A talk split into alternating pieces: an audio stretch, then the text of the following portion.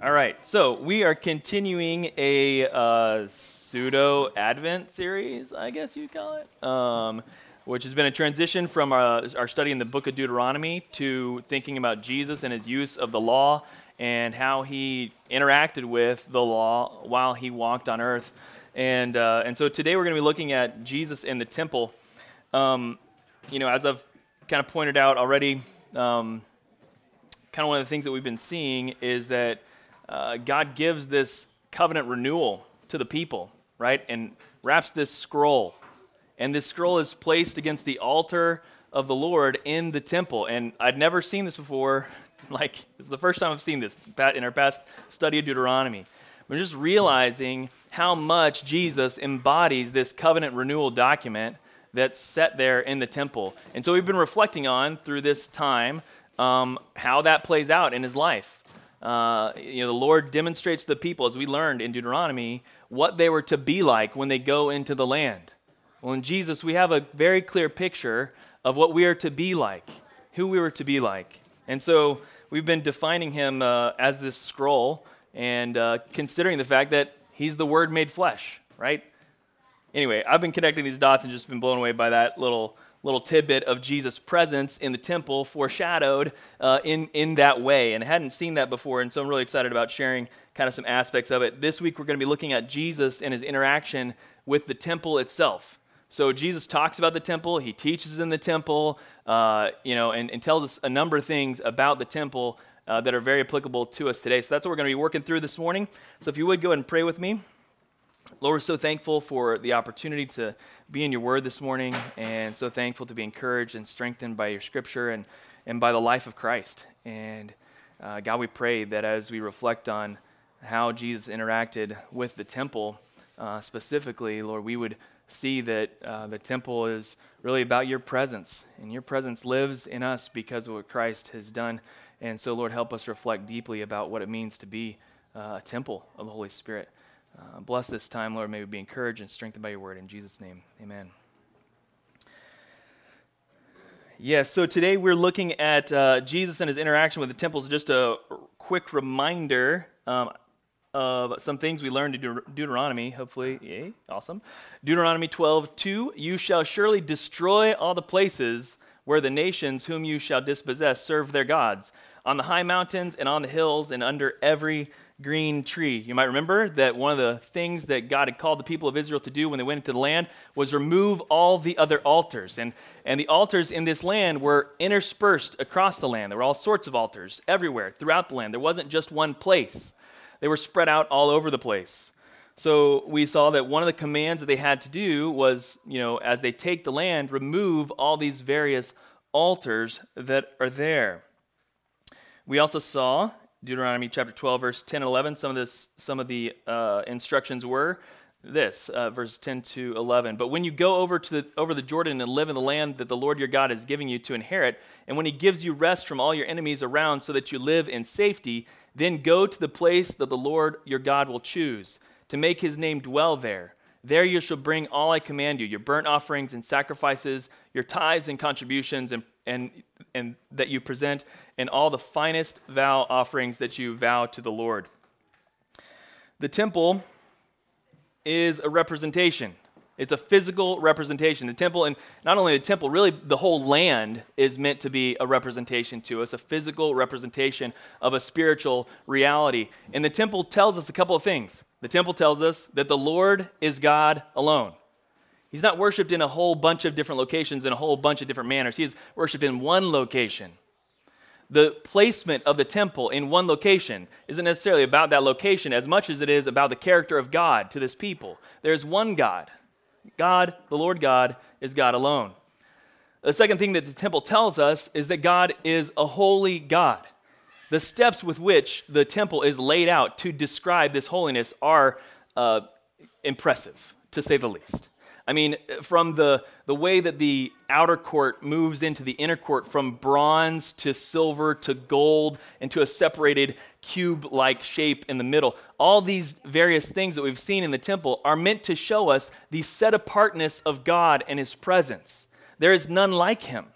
He doesn't interact with the earth in the same way that we interact with the earth. He is separate, he is set apart. In the holiest of holies, there's no light. there's no light source given. Why? Because God is the light. He needs no light source. So there's no light source inside the Holy of Holies because God is light. The temple is a representation of, of God's uniqueness. He is alone God and his holiness. So, this is what we are to see from the temple and what we saw as we studied the temple in Deuteronomy.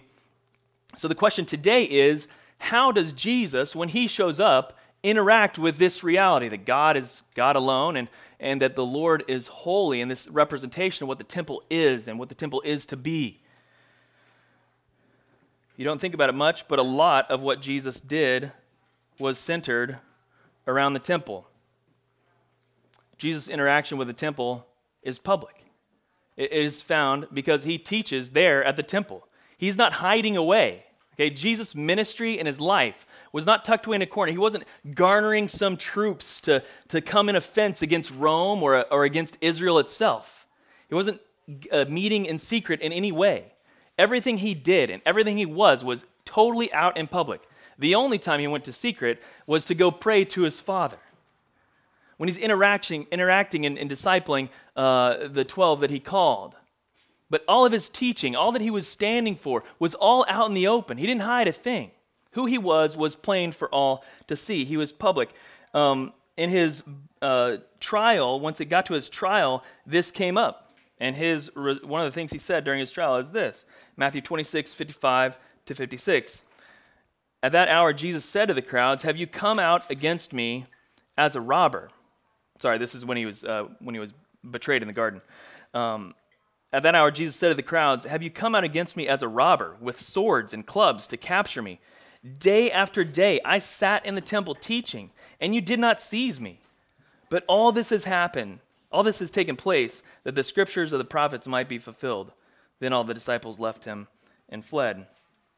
Jesus' interaction with the temple was completely normative. He was sharing his teaching in the temple. He wasn't hiding anything. His parents took him to temple to celebrate. He wasn't hiding away from this interaction with the temple.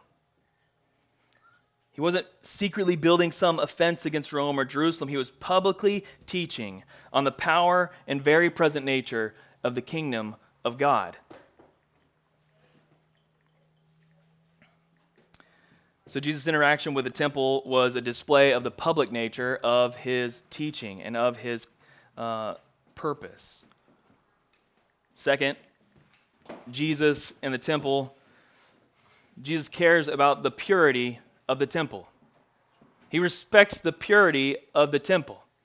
He knows the purpose of it. He knows why it is there. He knows what it is for. And when it is defamed, he stands up. Matthew 21, verses 12 to 17. We talked through this uh, uh, at community groups this week. And Jesus entered the temple and drove out. Sorry for the small, uh, small lettering there. Maybe check your own digital device for better font sizes. Um, Jesus entered the temple and drove out all who sold and bought in the temple, and he overturned the tables of the money changers and the seats of those who sold pigeons. He said to them, It is written, My house shall be called a house of prayer, but you make it a den of robbers. And the blind and the lame came to him in the temple, and he healed them. You see, when people were coming for Passover celebration, uh, sadly, they were taking this opportunity to make a profit uh, instead of be there to worship God. These people, it, was actually okay for people to come to the temple or come to Jerusalem and buy the sacrifice that they needed to sacrifice during a festival. That was a normal thing if you were like in the north part of Israel and you didn't want to drag your, you know, your sheep or whatever it is down to Jerusalem for Passover, then you would just go physically and then buy one when you arrived there. So that was very normal. That was a totally normal practice. The problem is in our, uh, you know, holiness perspective of the Pharisees and, and the teachers of that time, they saw fit that the best place to buy your offering was at the holy place on the temple. Just so happens that when you buy them inside the temple, they're a little bit more expensive, but they're better. So, so there was this incentive to buy a more expensive animal on the temple because it was more holy, is what was said. And it just isn't true. Like, that was never a command that it should be bought there at the temple because it is more holy in some way. They were exploiting people on this fact. And people also were caught up in that, right? They're like, oh, I want the best one, the one that was on the temple. That's really holy one, right? I bought my, where'd you get your sheep? Outside the gate? Ugh, I don't know about that. That sheep's rough. So they were making money off this idea that the, the ones that were closest were more holy and, and a better sacrifice, and so we'll spend more money for them. That'll be a better sacrifice than the one I could get outside the gate. So, again, normal to buy your sacrifice there in Jerusalem, abnormal and an offense to God to be trying to make a profit off of this need. Caught up in the Passover celebrations and the various celebrations, it was sadly an opportunity to make a profit off festivals. And people were selling goods for sacrifice in and at the temple. The temple was an environment so cluttered because of this that people, it could not serve its purpose. Its purpose was to be a place of communion with the living God. And here it is a manger of animals just stocked full, selling them. And so, yeah, when Jesus shows up and sees this mess of his father's house, he starts flipping tables over and starts making a very big statement that it is not okay to distract from the worship of God to just create some profit for yourselves here. This is a place where we are to commune with the living God. It is to be a house of prayer, Jesus says. He cared about the purity of the place of God's presence. Next, we see Jesus' interaction with the temple is an understanding of where the power is. Sorry for all the P's.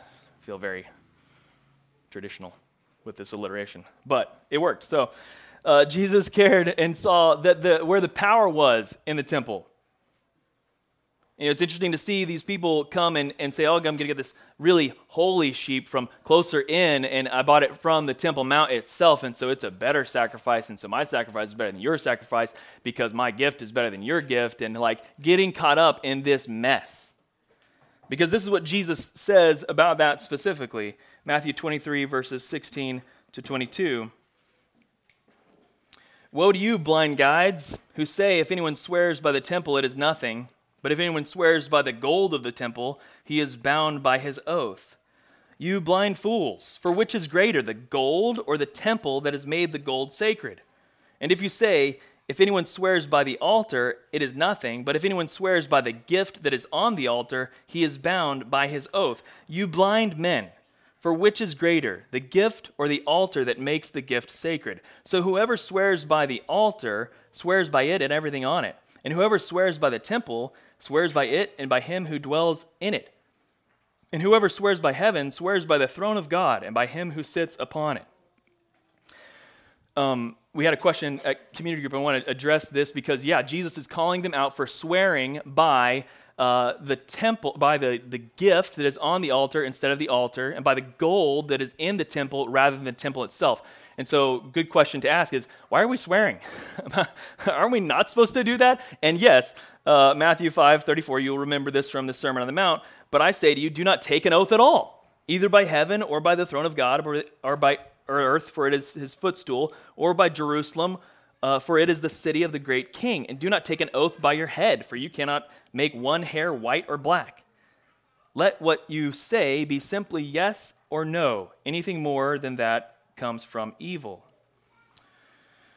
So, what is Jesus addressing? He's addressing a commonplace interaction with the temple. He's not approving of it, but he's saying, You fools, look at what you're doing. In your understanding of building oaths, which, by the way, is ridiculous and shouldn't be happening anyways, but given that you do that, let's take it to that step. You are swearing by the gold in the temple rather than the temple. You're swearing by the gift on the altar rather than the altar itself. Which one is one greater? Does not the temple make the gold sacred? Does not the altar make the gift sacred?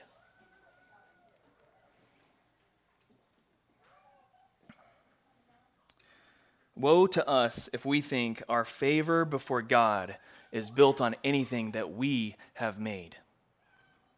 They cared about having the best gift to come and put on the altar. God says, I am the altar. Like, why do you think your gift is going to be sacred? It's because I am the Holy One, not because you had some special gift. It is not about the gift, but the one you're giving it to. Often we kind of, when we get to Christmas, we talk about that, right? It's not about the gift, it's about the giver. But reverse that with God, right? It's not about the gift you bring, it's about who you're bringing it to. The gift is made holy by the altar, and the gold is made sacred by the temple. Jesus is not saying, hey, it's okay to be swearing these oaths. He's saying, you're swearing these oaths, and by the way, you are totally messing up where the power is. The power in the temple is in the presence of the one who inhabits the temple, not in the gold that is there or the gift that is brought, but rather in the one whom you are worshiping with it.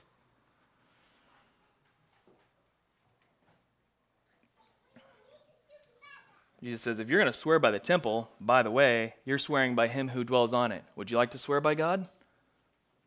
Right? No. no. Better let your yes be yes and your no be no. He says, Oh, yeah, and if you're going to swear by heaven, you'll be swearing by the throne of God who sits upon it. Our giving is not about what we are giving, it's about who we are giving it to.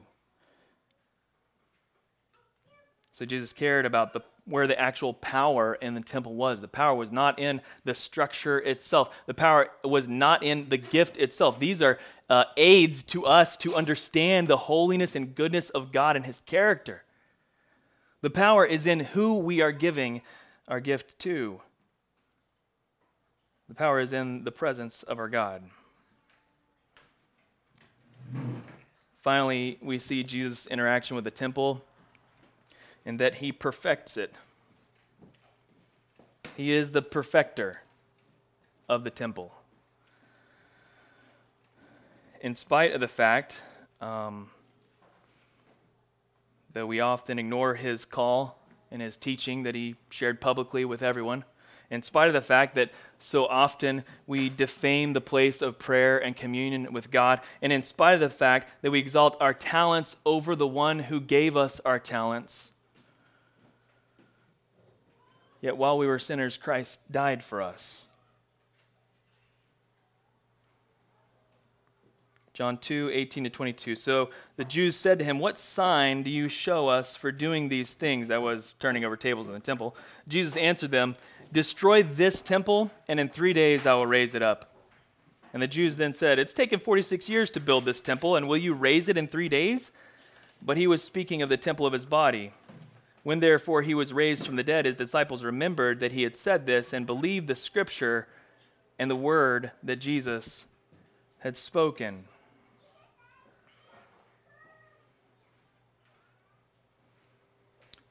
Christ is the perfecter of the temple. I mean, could, could you imagine being Jesus? I mean, you can't, but like, just think about it for a minute. You're walking the earth, you're sharing this teaching you're pointing out where the actual power is. Oh, and you're there in the temple, worshiping regularly, thinking, I made this. From the beginning of time, this was in my mind.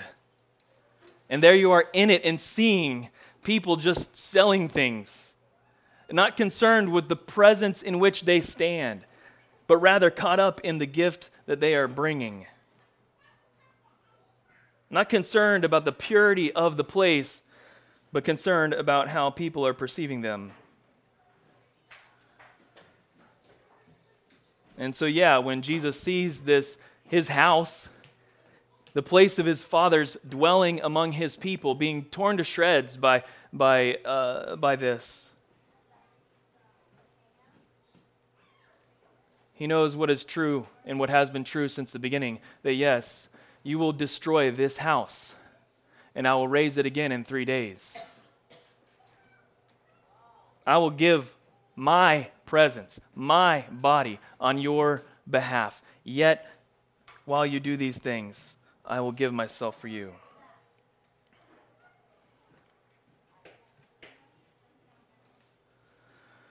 So we have to ask ourselves who destroyed the temple? Jesus says, if you destroy this temple, who? Who destroyed the temple? Me. I did. I destroyed the temple. You did.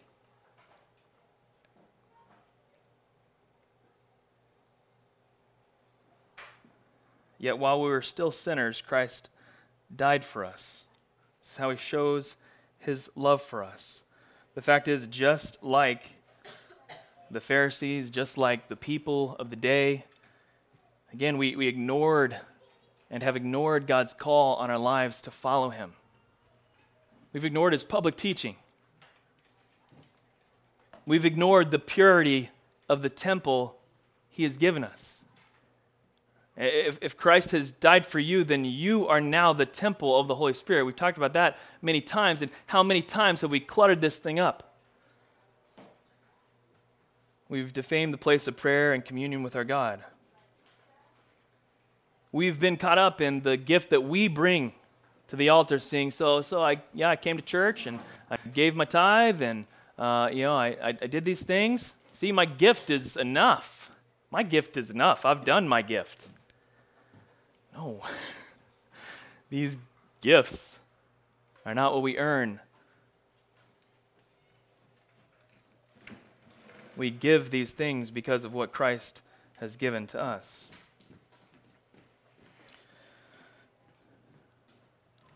So, how do we apply this? How do we take Jesus' interaction with the temple and uh, interact with it in our lives? I'm going to go with a few things.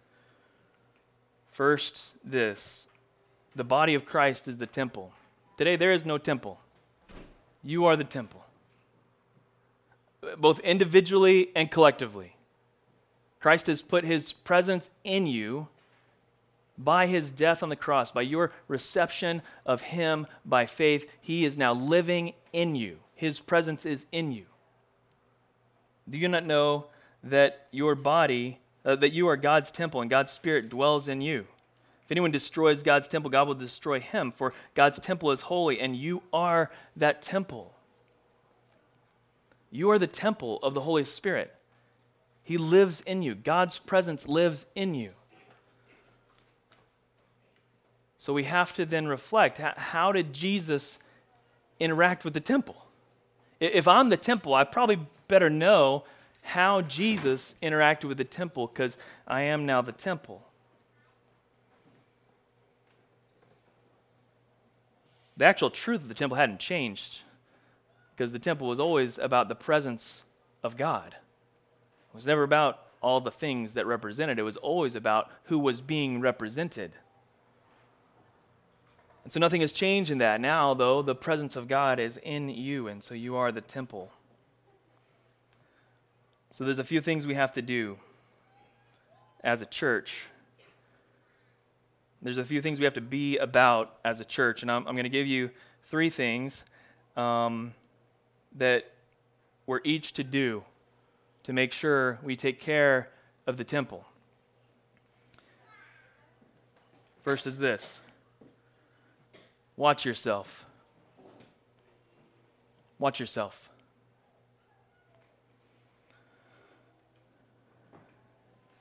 a lot of times we get the body of Christ kind of mixed up and we think that uh, the church is kind of where it starts in our relationship with God. Like we start at church, like that's the starting point. And uh, I mean, we, I think we don't really do that as much here. We've been pretty, we talk pretty much against that pretty heavily, but we can do that in our hearts too. The church can often be this starting point for your relationship with God. And yeah, that might have been how you came to know Jesus, and that's a good thing. But if we're going to follow Jesus and his um, description of the temple, the first thing we have to do is watch ourselves. Is watch ourselves. We're all connected, right? And the body of Christ is a body. If any part of it is hurting or breaking or struggling, then the whole of it is hurting and breaking and struggling. And so we have to watch ourselves. and respect the temple, just as Jesus did. So there's a few things. What did Jesus do with the temple? Well, he lived with nothing to hide. He lived with nothing to hide. He, he was not trying to hide anything from anybody at any time. He was who he was publicly. He let his yes be his yes and his no be his no. He was not hiding a thing. If there's something that's hiding in your life, think about that. Think about why that is. Consider why you might be hiding it. Live with nothing to hide. This is a pretty big topic because, you know, a lot of times we like look around our world and say someone's spying on me, you know, like because they're watching my they've got my location and they know what I'm liking and what I'm loving and what I'm retweeting and like they know these things about me. They know where I am when I am retweeting something.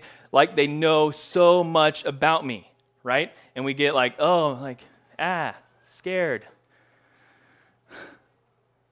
When you're living like Christ, with nothing to hide, you don't have to worry about that. Zero concern what the government knows about my life. Zero concern. Thankfully, like in our country, that's like zero, zero concern because we're not, you know, being persecuted the way that other people are. So I challenge you live with nothing to hide. Uh, like, what are they going to come get from you? Nothing. When you're not hiding anything. Second, strive for holiness. Jesus cared about the holiness of the temple.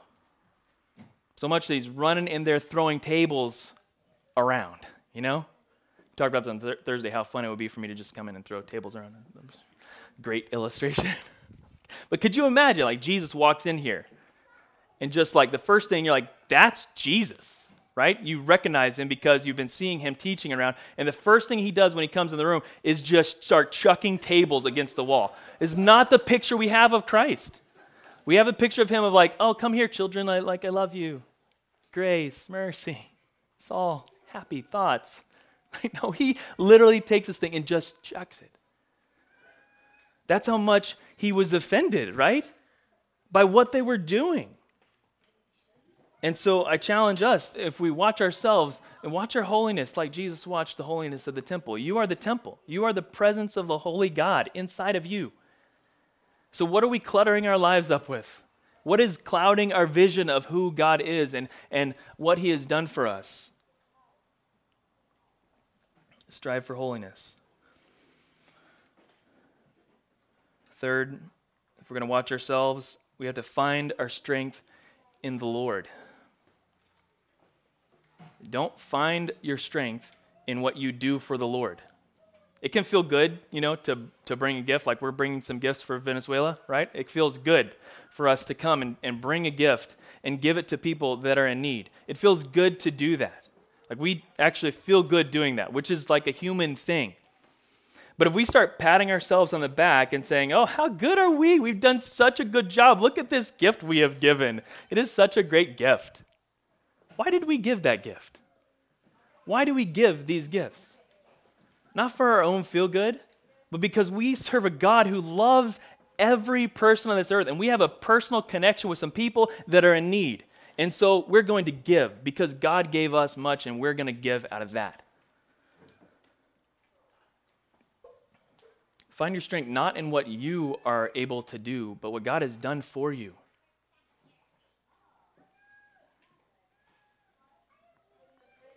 The power is not in the gift we give, but in the person we're giving it to. Our Father in heaven, ultimately. As you've done unto these, you've done it unto me. And finally, you're not going to do those three things perfectly. Like, I'm sorry, you've failed, and so have I. We're not gonna we're not gonna be able to live with nothing to hide. We're not gonna be holy all the time. We're not gonna find our strength. We're gonna often find it in our own. We're often going to do that. Don't beat yourself up over your imperfection, but rather know that Jesus is the one that perfects you. So, as you strive to follow after him, as you strive to do better in this, receive the grace of the Lord Jesus and keep marching on. Yeah, you know, you're going to set a goal this week probably to like, okay, I'm going to wake up on time every morning this week. I'm going to get up when my alarm gets up and I'm going to go study the word and pray, and this day's going to go perfect. I betcha not.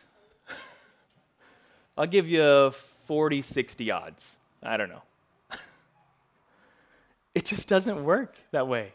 And if you start beating yourself up because you missed it the first day and then don't do anything the rest of that day or the rest of the week because, well, you already failed, then you're never going to move forward. You have to rest in the perfection that Christ has given you in his sacrifice. He has given you perfect grace. And so receive that and keep moving forward. Keep striving for holiness. Keep living without anything to hide. Keep finding your strength in the Lord. If we're going to be the temple that God has called us to be, we have to watch ourselves. We have to start here. And this is about us discipling one another, encouraging one another, building each other up at an individual level. Second, give yourself. Give yourself. What God is teaching you individually what he's telling you every single day. If you're, if you're doing that and interacting with the Lord in that way, he's got something to say to you. He's got something he's teaching you. And the fact is, what he is teaching you is not supposed to stay with you. What he's teaching you is to be given to somebody else.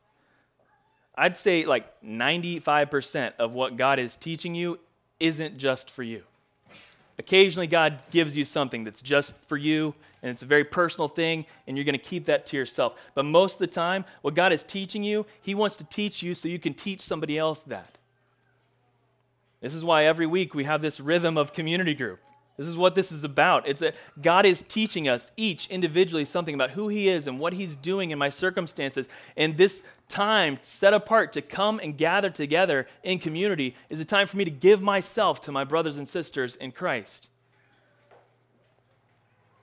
It's a time for me to know my brothers and sisters in Christ better than I can on a Sunday morning. It's a time for me to serve my brothers and sisters in Christ as needs come up, right? Like as you meet someone at community group and hear, hey, I'm, I'm struggling with this or I'm struggling with that, I actually need someone's truck this week. You know, does anyone have a truck? You know, like these kind of things, we serve each other in that. You pray for each other in that. If the body of Christ is going to be the temple that it needs to be, then we got to know each other, serve each other, pray for each other. We got to give ourselves up. This life is not about what you learn on your own. It's about what God wants to do in the body of Christ itself. He says, through the love of the saints for one another, that is how the world will know my love for you. As you demonstrate it to your brother and sister in Christ, that is how the world sees, wow, that person is going through some really difficult stuff, but they're keeping their head on straight. Where is that power coming from?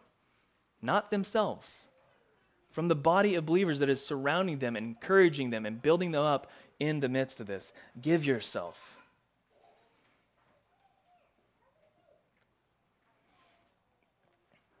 The foundation of the church is not about what we do programmatically on a Sunday morning. It's about who we are as followers of Jesus. It's about how we're serving each other week in and week out. Watch yourself, give yourself. So, what is Sunday about? You might see my progression here. Humble yourself.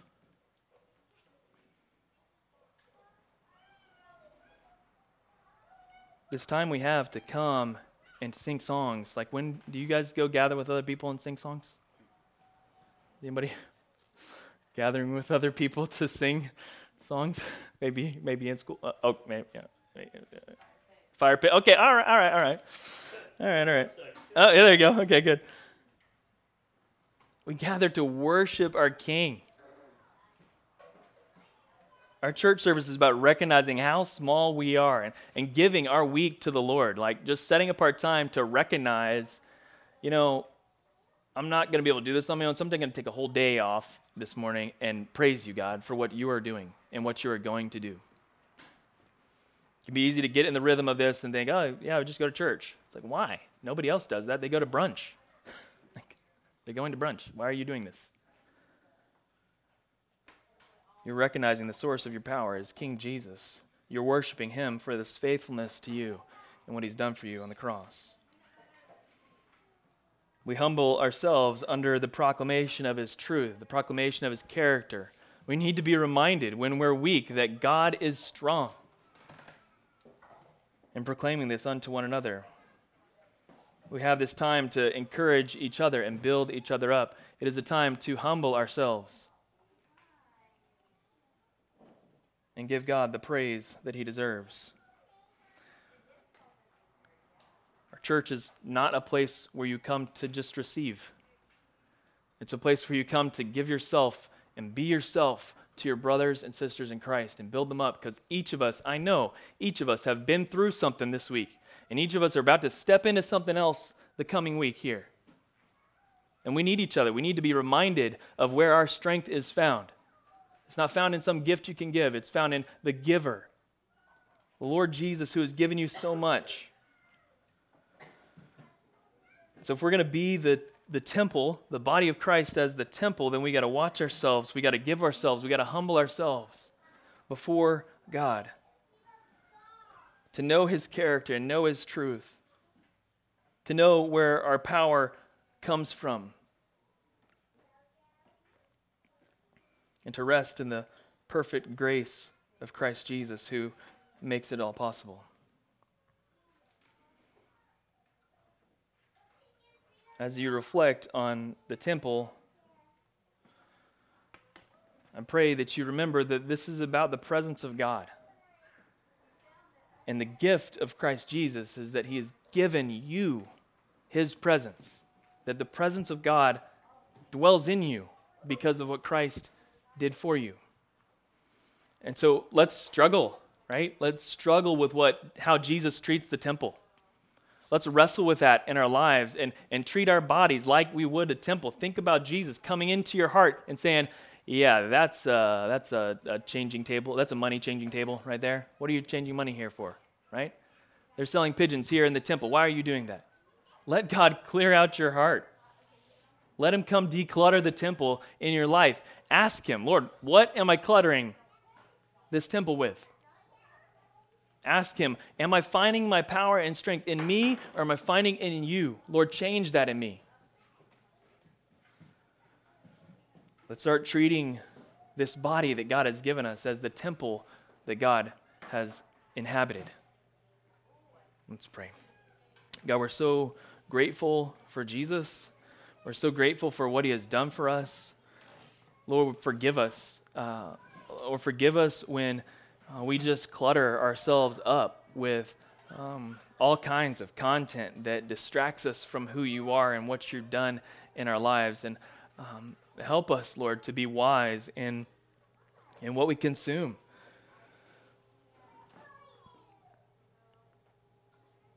God, whether that be media or nutrition or, or whatever it may be, God, help us see what is cluttering this temple spiritually, emotionally, physically, God, we submit ourselves to you and pray you would lead us forward. Lord, help us to stop thinking that we have some power by the gifts we give. Help us wholly and completely concentrate on the one we're giving this gift to and praise him for his glory and might and majesty. Lord, help us not grow weary in doing what is good. Help us stand on the grace and mercy of Christ Jesus, who perfects this temple, though we fail day by day.